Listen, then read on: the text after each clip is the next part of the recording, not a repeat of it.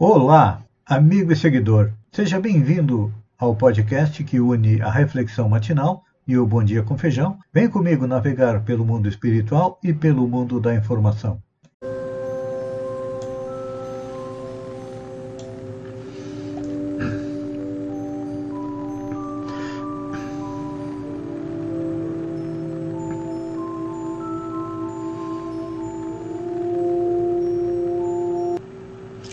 Olá, amigo e seguidor.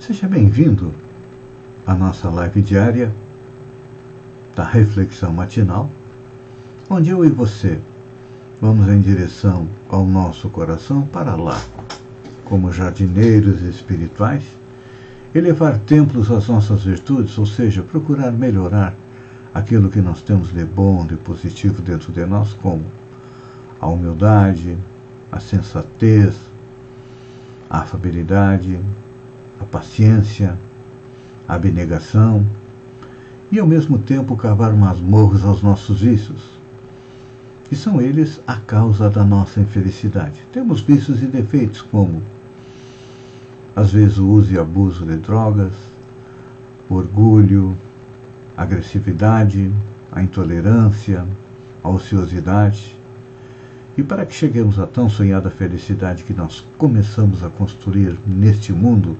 nesta encarnação, precisamos compreender as leis que regem o universo e respeitá-las, colocá-las em prática, porque são elas que nos levam à felicidade.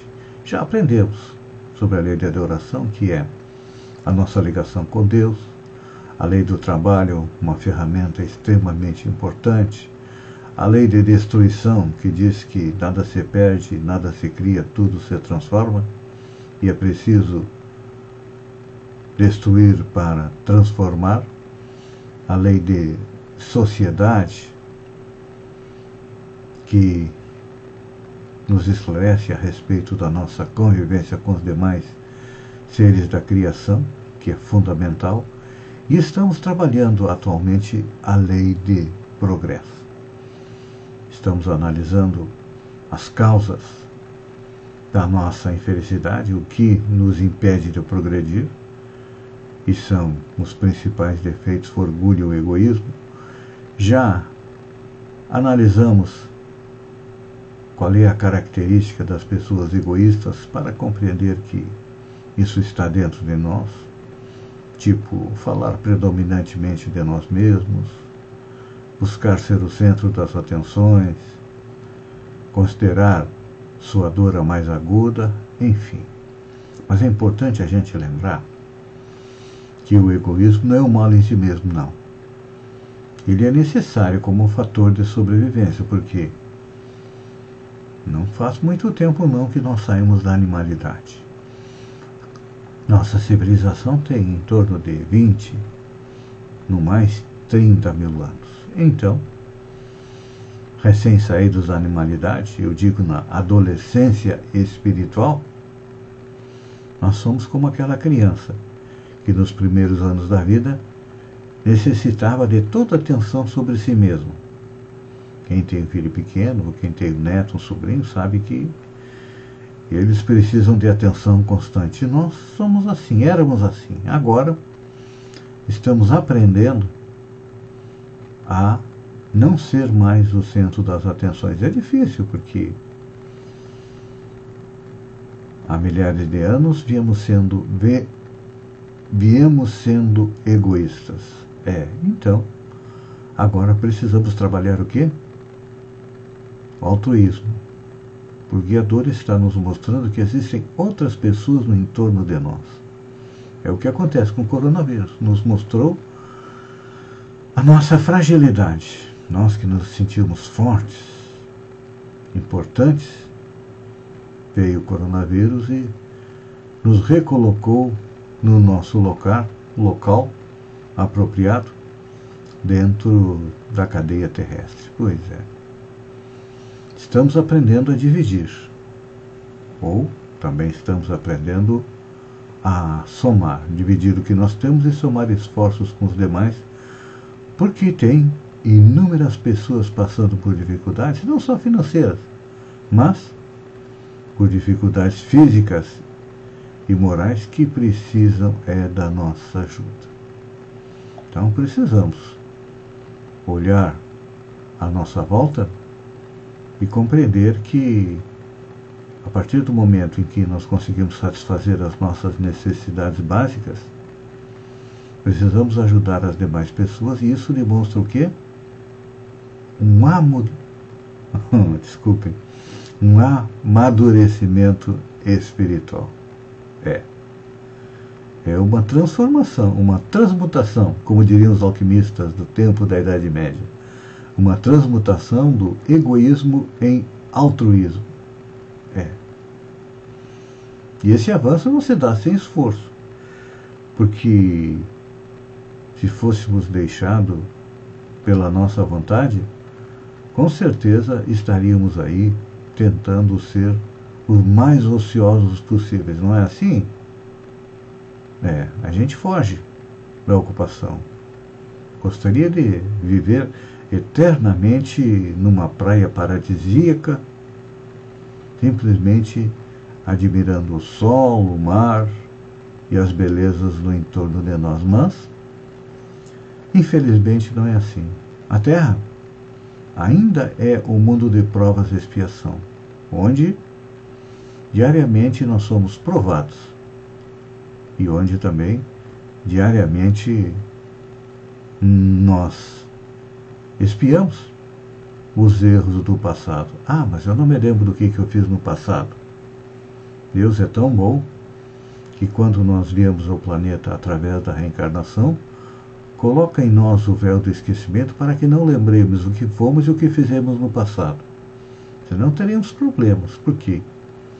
Nas nossas famílias nós encontramos seres queridos, mas também encontramos seres a quem nós prejudicamos no passado. Então muitas vezes nós teríamos uma vergonha de um irmão, de uma irmã, de um primo, de uma tia, de um tio. Enfim com o esquecimento do passado, todos nós começamos quase do zero. Não do zero, porque vem junto conosco as nossas boas e más tendências. Então, vamos, como eu digo toda manhã, como jardineiros espirituais, vamos cultivar as nossas boas tendências. É. Isso pede que nós também trabalhemos outras qualidades como sendo a determinação, que a vontade de chegar em algum lugar, e também a persistência, porque, como eu disse, sendo a terra o mundo de provas e expiação, Deus nos dá oportunidade de adquirir. E quando a gente pede a Deus saúde, Ele nos dá os protocolos, por exemplo, contra o coronavírus, para que a gente mantenha a nossa saúde é, equilibrada. Quando a gente pede muitas vezes uma mesa um pouco mais farta, ele não nos dá os alimentos, não, nos dá a oportunidade de trabalhar. É a mesma coisa com as nossas qualidades morais. Hoje vivemos a época da impaciência, não é? A gente pede a Deus que nos dê paciência, mas Deus não vai dar paciência para nós. Deus vai nos dar oportunidade para que a gente exercite a paciência. Então, amigo seguidor, siga tranquilo.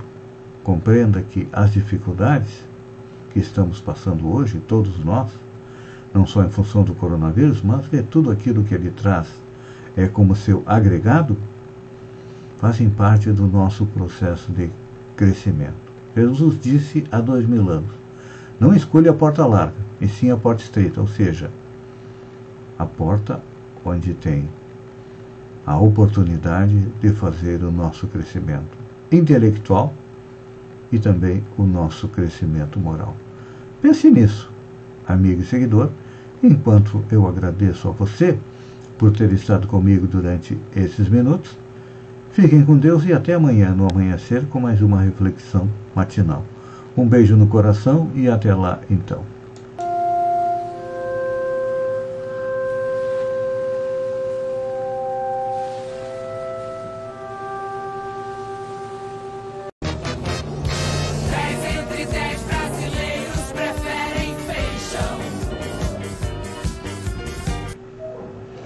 Olá, amigo e seguidor.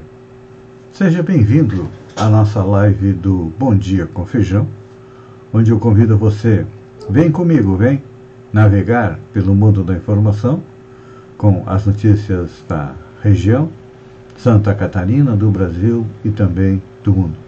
Começamos com notícias de Balneário Gaivota.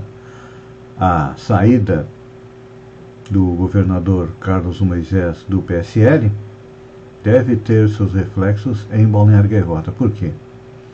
O vice-prefeito, Jonathan Coelho, também é filiado ao PSL e deve deixar o partido. Enquanto Carlos Moisés não define, o futuro mais provável de Jonathan Coelho é filiar-se ao MDB. Por quê? Pois esse é o partido com maior densidade eleitoral da coligação que apoia o prefeito Quequim. Apesar de ser oriundo do PP, Jonathan ficaria com mais musculatura para ter apoio, pois terá o apoio de duas secretarias que estão em poder do partido, a do Esporte e Turismo, Indústria e Comércio, e também um vereador. Quero fazer aqui uma homenagem em memória. Uma querida amiga retornou à pátria espiritual, Dona Pupi, esposa do seu Ercídio Marciano Cardoso, que retorna à pátria espiritual Apesar de a gente saber que o espírito continua vivo, eu deixo aqui o meu carinho para Dona Pupi, a quem eu conheci e aprendi a respeitar e tenho uma estima muito grande. Foi uma das minhas radionautas do tempo da Mampituba, do Bom Dia com Feijão. E sempre que podia, eu ia visitá-la lá em Praia Grande e cumprimentá-la. Espero que ela, com certeza, devido à pessoa que era, coração extremamente bom, neste momento está rodeada da sua família espiritual, um local bem tranquilo da espiritualidade. Dona Pupi, até breve. Daqui a pouco todos nós estaremos juntos aí é, também. Notícia boa para Balneário Gaivota. A indicação geográfica do mel melato de Bracatinga com certeza vai beneficiar o meu querido amigo Jovetes Pérez da Silva, que é proprietário do aviário, apiário Rainha da Flor, que comercializa este mel. Ele capta ele lá na serra e comercializa. Muito bom, diga-se de passagem. Mulher fica trancada 14 horas em empresa por engano. Família chega a fazer ocorrência do seu desaparecimento. Uma mulher de 53 anos ficou 14 horas trancadas por engano dentro da empresa onde trabalha em Blumenau, no Vale do Itajaí. A família chegou a fazer boletim de ocorrência pelo desaparecimento, a polícia militar começou a procurá-la e ela tinha ficado no banheiro da empresa onde trabalha, fecharam a empresa e esqueceram é, dela. Florianópolis terá evento teste com show da Camerata só para público vacinado em 29 de julho. O governo de Santa Catarina confirmou nesta terça-feira que o primeiro evento teste para avaliar os protocolos sanitários da pandemia do estado será realizado no dia 29 de julho. O show da Camerata em Florianópolis será restrito para a população que está completamente vacinada contra a Covid-19, ou seja, que já tomou as duas doses. YouTube remove 14 lives do canal do presidente Bolsonaro por violação ah, das políticas da rede. O YouTube removeu 15 vídeos do canal oficial do presidente Jair Bolsonaro por violação das políticas da rede social. De acordo com a rede, Bolsonaro teria violado as políticas de informações médicas ao propagar medidas ineficazes contra a Covid como o uso de cloroquina e ivermectina. Das 15 gravações removidas, 14 são lives apresentadas pelo presidente às quintas-feiras. Em duas delas, Bolsonaro estava ao lado da, do ex-ministro da Saúde, Eduardo Pazuello, e da ministra da Mulher, Família e Direitos Humanos, Damares Alves.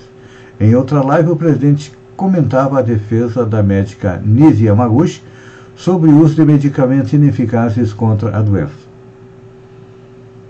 Em comunicado à imprensa, o YouTube disse o seguinte: Após análise cuidadosa, removemos vídeos do canal Jair Bolsonaro por violar nossas políticas de informações médicas incorretas sobre a Covid-19.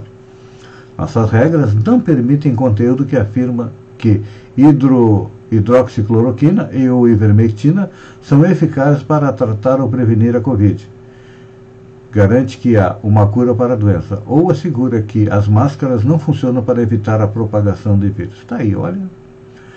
Eu parabenizo o YouTube. Está na hora de agir celeremente, não só agir celeremente contra todos que é, veiculam fake news.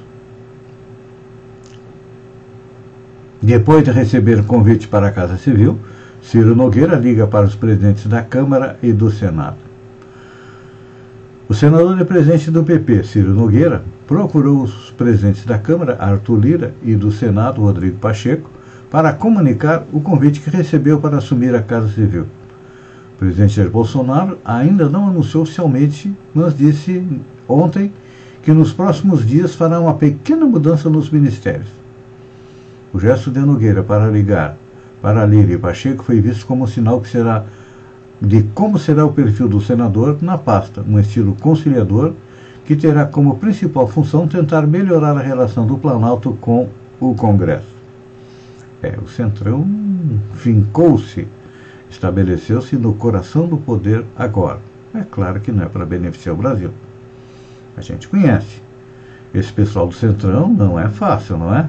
Basta a gente analisar o contrabando que eles fizeram para aumentar o fundo eleitoral de 2 para quase 6 bilhões de reais. Um país passando fome como nós estamos, com dificuldades, com um déficit imenso